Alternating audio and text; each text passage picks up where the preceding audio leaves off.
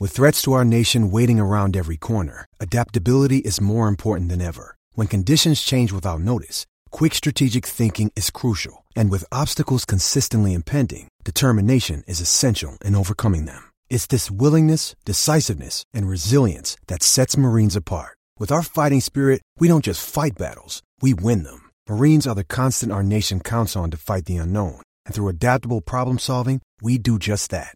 Learn more at marines.com. Another day is here, and you're ready for it. What to wear? Check. Breakfast, lunch, and dinner? Check. Planning for what's next and how to save for it? That's where Bank of America can help. For your financial to dos, Bank of America has experts ready to help get you closer to your goals. Get started at one of our local financial centers or 24-7 in our mobile banking app. Find a location near you at bankofamerica.com slash talk to us. What would you like the power to do? Mobile banking requires downloading the app and is only available for select devices. Message and data rates may apply. Bank of America and a member FDIC. For me, being a journeyman was all about being tough and getting on, pushing through it and fighting again next week. For every winner, there's got to be a loser, and I was that loser. But I got paid pretty well for it, and this is me. It's my life. That's what it was.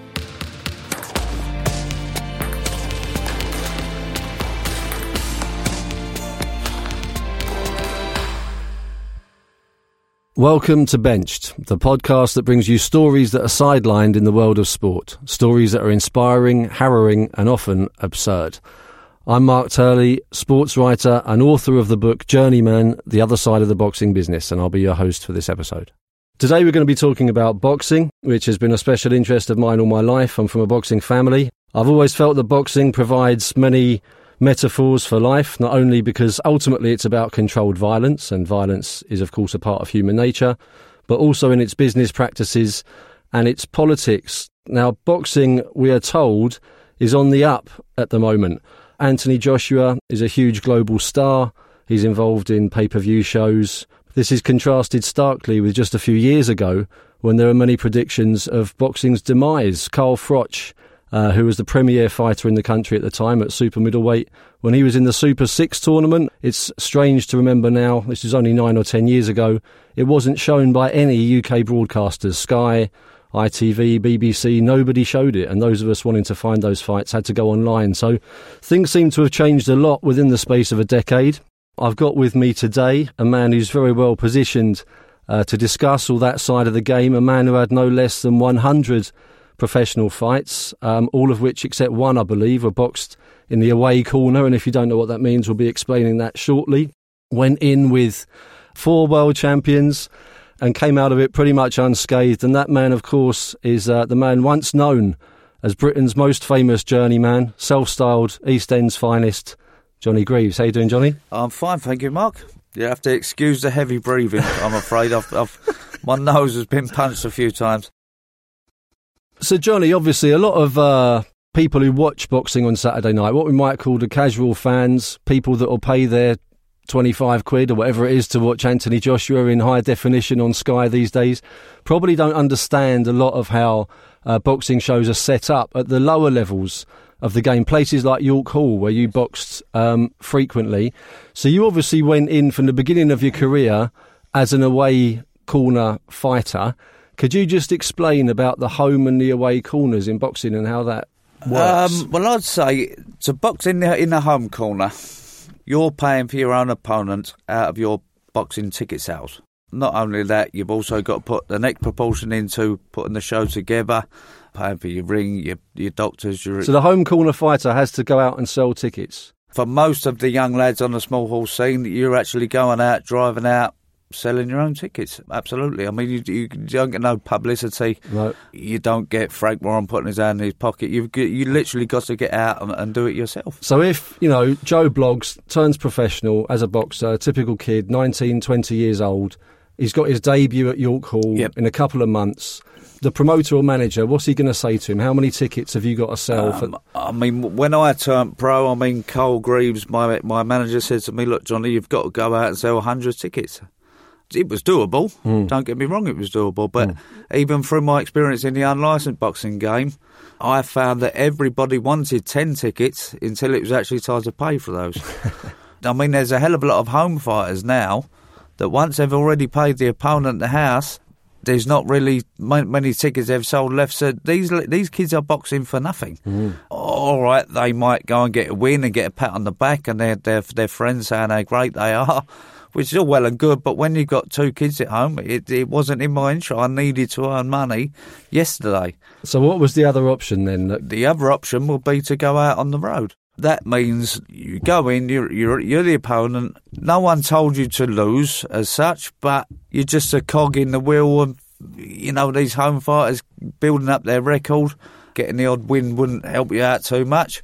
You're there, you fight, you haven't got to sell a ticket, you get paid a lot better money than you would do if you was a ticket seller. So you just said as the ticket seller, Yes. um, the home corner fighter, if you'd taken that route for your debut, you were looking at maybe 600 quid if you, once you paid off. in- Unless you was a massive ticket seller, but yeah, I mean, you're looking sort of six, seven, eight hundred quid tops. Okay. So as the journeyman, as the guy going in in the away corner to box the ticket seller, you don't have to sell any tickets. No, you um, turn up on the day. How much do you get paid? I got paid, I think, for my debut about sixteen fifty. So it's a no-brainer. It's a no-brainer. It was, you know, to me. Look, I'm an East End guy. I was a painter and decorator, so it's a question of getting there, fight, get paid, come home, hopefully fight again next week, and that, that, that was how it stayed for the for the four years I was boxing pro. So before you started your boxing career, Johnny, what were your expectations looking forward? Obviously, you weren't necessarily looking at titles and things like that. So what what was the kind of aim? Absolutely not. Well, I remember talking to my other half, my partner, beforehand,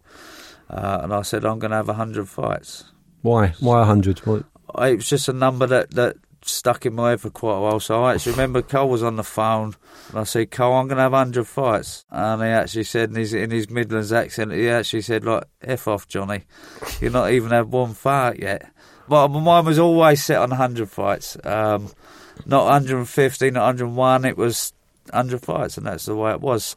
So when we look back at your record, Johnny, we're looking at a record which, to the average person in the street who's a general sports fan, It's shocking. would probably look at that and think, "What the hell is going on there?" Because we're talking Yes. about 100 fights, 96 defeats. Is that Yes. correct? And f- only four wins, Four du- wins. during that time.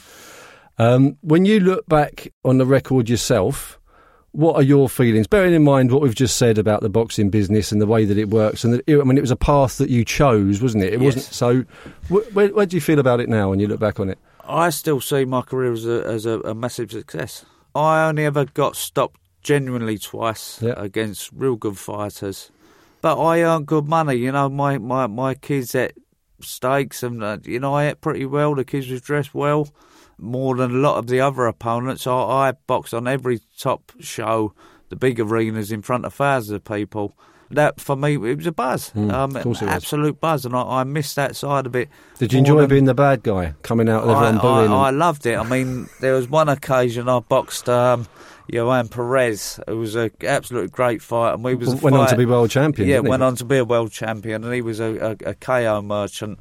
But we was actually the fight before David Haye and Audley Harrison Wow. at the uh, MEN Arena. So live on Sky, I imagine as well. We we was live on TV. It, was- it was fantastic, but Johan was so heavy-handed, it was ridiculous. So I literally had to pull every bit of experience out, of, but everything I could. I think at one point I even kicked him in the shin at one point, and at the end.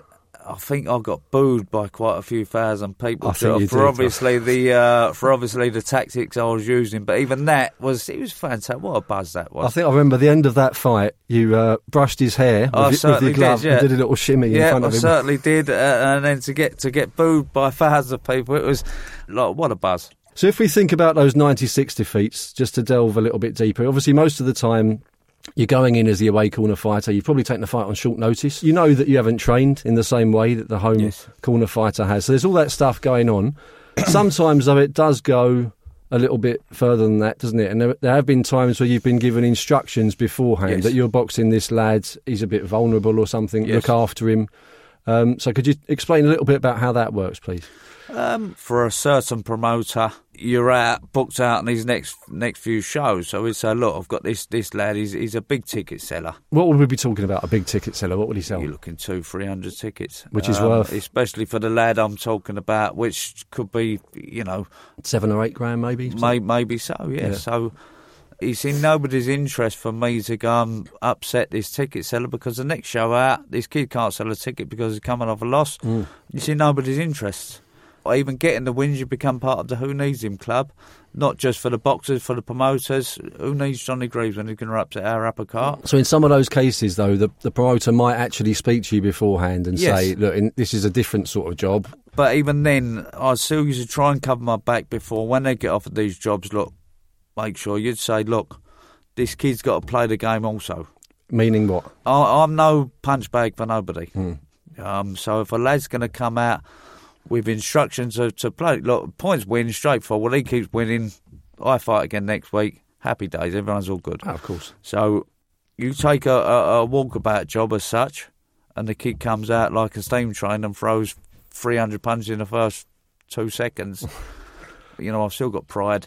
Not only that, I was a bit of a fiery character back then as well. So look, if you're going to take a liberty, no way, I'm, I'm, I'm, going to stand and fight you. I'll, I'll fight you till till the cows come home. It doesn't does bother me at all.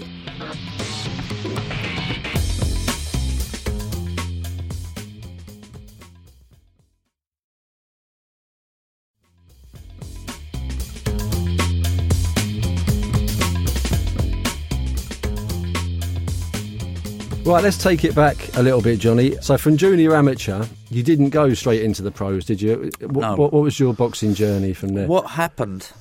I'd actually come out of the amateur box. I was still going in the gym and doing a bit, you know, I enjoyed it in the bags and stuff. But, um, you know, through my sort of early 20s, start getting into going into pubs and this, that, and the other. Whatever happened, I found myself in, in a little bit of debt. It was only a few hundred quid to people maybe I shouldn't have been in debt with. Right. Um, but anyway, I was in the gym one afternoon and there was a lad that I'd known in the gym, trained together for, for quite a while. And he walked into the gym and he had, he had a couple of black eyes and his face was cracky. I said, What happened to you? Like, and he went, oh, I had an unlicensed boxing match at the weekend. I went, Oh, like, you know, what's all that about? And he said, Well, well got paid a few hundred quid, like, when they had this fight, got paid and. Circus Tavern? Circus Tavern, Was yeah, it Circus absolutely, Tavern? yeah. And I said, "Craw," you know, I, my ears pricked up a little bit, and I thought, well, give, the, give me the promoter's number. Now I phoned the promoter, um, Alan Mortlock, who's He's a famous figure within that famous world, isn't figure he? in the unlicensed boxing He is, game, he puts is. on many shows, Mm. bit of a face himself. Yeah. He went, funny enough, I've had a lad that pulled out on the show on Saturday night down at York Hall. What, what, what you pay, sort of thing? I think it's only about 100, 150 pound a round, something like that. He paid you by the round. it paid you by the round. But That's oh, for, interesting, for my okay. first one, and I was Right. like I say, I, I never sold the tickets. I was just the opponent. Yeah. So I think that was on the Wednesday, and I had my first fight on the Saturday night. Which Simple was, as that. Was simple as that. And not only that, I boxed in front of the crowd at York Hall was a. Famous venue. I loved it. And then I got actually got offered a fight for the. Uh, the, the British title in the unlicensed game, and I Wow. boxed an ex-pro, Matty Leonard. Not the sort of lad you'd want to punch up in a pub with. um, so I was unbeaten up till then, but anyway, I boxed Matty Leonard, I think over in Watford. But I remember I come out and I caught Matt with a three or four punch combination. Best, probably the best three or four pun- punches I'd ever put together. Bang on the button. And he laughed at me and, and, and, and, and said something derogatory. and I thought, wow, you know what I mean? This kid was real tough tough. So um, I, I, think he stopped me in the last round. But it's the first time I'd actually been beaten. But wow, did I learn so, so much from it. Something that I think is quite interesting um, to talk about with you, Johnny, is I mean you've mentioned that you know you're proud in your career, you Yeah. made made a few quid, but obviously you were someone who had a little bit of ability. You started boxing quite young. Yep. If you had chosen the other path and you'd been bothered to sell tickets and and um, you know try to make it work in the home corner, what do you think you could have achieved in the game? I'm absolutely 100% convinced that if I'd have lived a life and turned pro, I turned pro at. I was 30 years old when I had my debut. hmm Yeah. Now, if I would have done that 10 years previously, I had ability coming out of my bits. You must have been in fights at times where you're boxing someone and you know really you're there to lose and you're in the way and you're thinking I'm actually better than this kid. If I if I was fit and I you know One hundred percent. But even even then, see the difference is now you've got to be fight ready for forty eight weeks per year. it's tough, isn't it? So your opponent would be given a, a fight date two or three months in, in advance. So they are fighting, working to peak on that particular night. all their sparring, all their training's being around peaking. They have a training wise, camp They're, to- they're training camps and this, that, and the other. Yeah. Look, if I, if I, if you trained yourself to a peak and try to keep at that for forty-eight weeks per year, you'd literally burn yourself out. Yeah. So, you know, a lot of time you get a phone call on a Thursday, unbox on a Friday. You get a phone call on a Saturday morning, unbox on a Saturday night. You literally. What's the shortest notice fight you ever took? I actually went up to to do Jody Meikle's corner. Old Jody again, bless him. um, I went up to do his corner at York Hall, and the promoter come running out. I thought, Mickey Helliet, what you weighing? I said about 10 3. He went, you want to fight? I went, what are you paying? So anyway, go for that. So it was a bit of a nightmare actually because I, I phoned the, I phoned the other half at home and I said, look, Vicky, can you meet me at Chadwell Heath Station? I need shorts, boots, and gum shield. Don't forget, eh, don't forget any of the three, and I'll meet you at the station because I'm fighting tonight. Like you know. So anyway, gets to Chadwell Heath. She passed me the bag through the car window. So back on the train, back to York Hall, and I was actually boxing about 45 minutes an hour after that. Oh my god! Uh, but actually emptying out the bag, she'd only forgotten my gum shield, didn't she? oh dear. There was uh, another trainer I knew had a fighter on Ian Burbage. He had a fighter on, I think it was a, I think it might have been an heavyweight or something. So got obviously the fight you've got to have a spare gum shield. So he's lent me his spare, which you got to put in. It, the gum was far, so it didn't fit. so first round, I've I've got a smack in the front teeth. I've, I've, I know before I got a mouthful of blood. I've, I've lost my front tooth. And Oh no. so anyway, after the fight, I pulled the gum shield out, got my front tooth stuck in it. What I earned from that fight, Spent at the dentist. I had to spend at the dentist the next day. So it was a bit of a nightmare, to be fair. So your last fight, Johnny, of your career, your hundredth, you went. You were going for a hundred fights. Obviously, you've got to the milestone, and it was set up against some somebody. Carr, what was his name? Uh, Dan Carr. Dan Carr. That's right. It was Dirty Dan Dirty Carr. Dan Carr, who's another active journeyman He on the was. scene at the time. So I, remember- I was actually there that night at York Hall. But uh, talk us through that that last. Well, I actually would have preferred someone that that, that come because I, I would have rather gone out on a on a complete shootout Right. um, rather than an opponent who was there to sort of mess about. I, I wanted a I wanted a, a, a real wanted ding a dong. war. Yeah, I wanted a Tear war. up. So I was really ready for a tear up, but I think I sold. Think 360, 70 tickets, which is that's good going to be fair. yeah, yeah. Um, but I thought it was the first time I ever had my my partner and the kids uh, fight. I would never let my kids come to a fight. I'm there to lose. And were, were the emotions different beforehand? Because The was emotions were something else. I mean, I, I remember being in tears in before the final to walk to the ring, and I was determined. I think I would have beaten anyone. That, I mean, that night I, I would have had a go against literally Yeah. anyone. I would have walked through brick walls. I was real nervous before. I know it was something I, I wasn't used to. Obviously, it was yeah. for the mid part market. It was more of a job than it was I know. you know, a boxing match was a job, and you just get there, get your job done, go home, get paid, and go home. But um, for that one, it was it was it was a mix. Like I say, I mean, you're looking out the ring before beforehand. I got I got me my mum sitting there, and me dad, and uh, um, look round. I got I got both my kids sitting there. It was a feeling I'll never forget that day. As long as literally as long as I ever live. Did the win contribute to that? Of course it did. Obviously it did. It was lovely to go out as a winner. Yeah. I do think there's something quite interesting psychologically there, Johnny, that although you were doing this throughout your career as a job and you were losing week after week after week because that's what you were supposed to do, actually you still there's something in you that still wanted to be a winner and so and did that was that difficult to manage that inside your mind you know it was. Everybody wants a win. Everyone's a, everyone wants them pats on the back and, and everything else. But the fact of the matter is, it wouldn't have paid my bills. It wouldn't No. have fed the kids in the way that it's a practical decision uh, it was a practical decision. did it trouble that's you The way it was. Did it, were there At times you, times, you I mean, look, you know, it's no secret. I've always suffered with with depression. I still do now. Mm. Um, take medication and stuff. I, I'm not going to lie about that. It's something I've always been quite open with.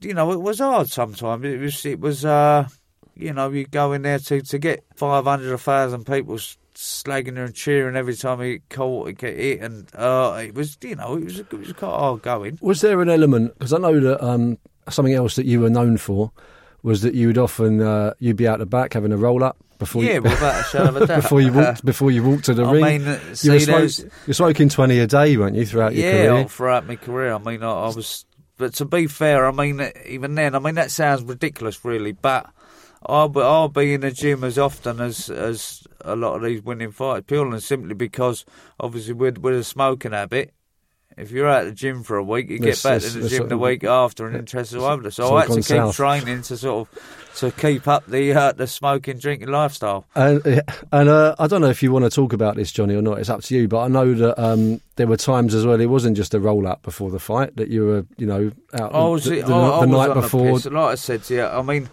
I, I, I'll Can, can you tell the story about the Irish one, the bloke that you fought in Ireland? Um, you, yeah, well, we, we went over. Uh, but, I mean, this is ridiculous. If one of my own fighters done it, Mm. or I found out they'd done it, I'd pull them out, one hundred percent. But we actually went over to boxer Oisin Fagan, Irish champion. Irish champion, just to box Amir Khan. Now he carried on boxing. I think he got through the eighth round with a broken out. I mean, Oisin was a he was Tough, a tough, tough, guy. yeah. He was a real tough guy. But anyway, it's the first time went over. Carl was there, but he, he had his own room. I had my own hotel room. Unfortunately, I made the decision to sort of stay up and get on the get on the piss. This is the night before the fight. This is the night before the fight. I had my own hotel room. I did come across a couple of other substances as well, doing whatever I was South doing. American Still- still- substances. Yes. Now over in over in Ireland, you do your your fight medical in the morning. So the doctor comes and they actually get you running on a, on a on a treadmill. So you haven't been to sleep. I've You've, not been you've been up all night, got- buzz, got- buzzing your knackers oh, off. oh, Eyes are like saucepans. One of them ones. So I got you up on this uh, up on this treadmill, and I thought I'm actually going to go have a heart attack. I thought I'm going to die. We come in, got called out to the arena as well. So I got in the ring. So I'm having a dance in the shadow. Anyway, the, the announcer come on. There's been a hold up. It's going to be ten minutes before the fight. So, so they've asked me to go back to the change room. Oh, I'm here now. So I've actually stayed in the ring now. So like a massive Irish crowd in there. So I've just danced around the ring for ten minutes. I'm literally dancing, throwing alley shuffles, and like, I've got these people looking at me as if I was completely off my rocker. Dear, oh dear. Um, but you got um, through the fight. got through the fight. One of the best performances in my career. Wow. The boxing scene's changing all the time. Yep. And obviously, it is apparently booming now with all the big pay per view shows and all that. Has it changed at all at the small hall level? Are there still guys out there doing the journeyman job as you used There, to do there- it? there or- is more foreigners Right. coming over doing it now. So the actual Eastern Europeans. East, East Europeans and, uh, and and and things like that. So the actual British journeyman is sort of in, in massive decline. There's not the numbers there was. I mean, years ago when I was boxing, at, at one point we was actually going to going to do a, a journeyman prize fighter. Yeah, that would have been which great. I think Matchroom was actually interested in. The ones that turned it down was Sky Sports Right. um, which I think it would have been the best show they put on. Uh, rather than being two probable winners out of eight, there would have been eight lads in there that was would have had to, would have would have fought their life to, to walk away with that title. The the Eddie Hearn thing with uh, with the prize fighter was always ticket sellers, wasn't it? Yes. It was, it was always bringing in big tickets because I know e- e- Jerome then, Wilson think- wanted to do it and wasn't allowed because he wasn't selling enough tickets. I think so- even then, I think all of us lads. I mean, me personally would have sold hundreds of tickets for that, and I think all the other lads. Look, don't forget, there would have been eight fighters in there who would have all been capable of winning. yeah, I mean, you used to get a lot of them shows. Look, you could pick the winner before the first contest. yeah, no, of course. And, and you could, and that's uh, that's not even an exaggeration. You could pick like one or two winners, and you know full well that that's a final before the first bell. Yeah. With that journeyman thing, it wouldn't have been that way. no, around light welter, welter, I there was think we all would have gone in there, all with the ambition that we're going to win this. What was the prize money for prize fighter usually for I the? think I think the winner was on about thirty-two grand. There you go. So for a journeyman, that's that's a big payday. It's a massive payday. So Absolutely. all I mean, up for on, that. on the small, four, small four rounders, there's thirty-two fights. I can Yeah. for them. you know what I mean? Ah, yeah, That's it's a, a- it's a that's a- shame they never went for it. That's a lot of punches on the Ute you haven't got, Ralph. Well, lovely to see you again, Johnny, after a couple of years, and uh, hope life's treating you well after boxing. What are you up to, very briefly? Uh, uh, Um, well, I'll, I should be back painting walls again in the morning. um, you're training and managing as well, aren't I you? am. I'm training fighters. I'm managing a few, um, and we're going pretty well at the moment. See you in Las Vegas one day. Maybe so. Hopefully so. All right, Johnny. Thanks very much. Cheers, mate. Thanks a lot, Mark. It's been an absolute pleasure.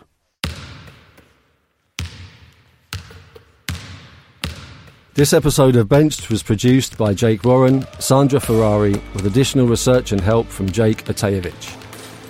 Music by Matt Huxley. If you want to hear more episodes of Benched, make sure you subscribe to us on iTunes, Google, or wherever you get your podcasts. That's all from me, Mark Turley. Thanks for listening.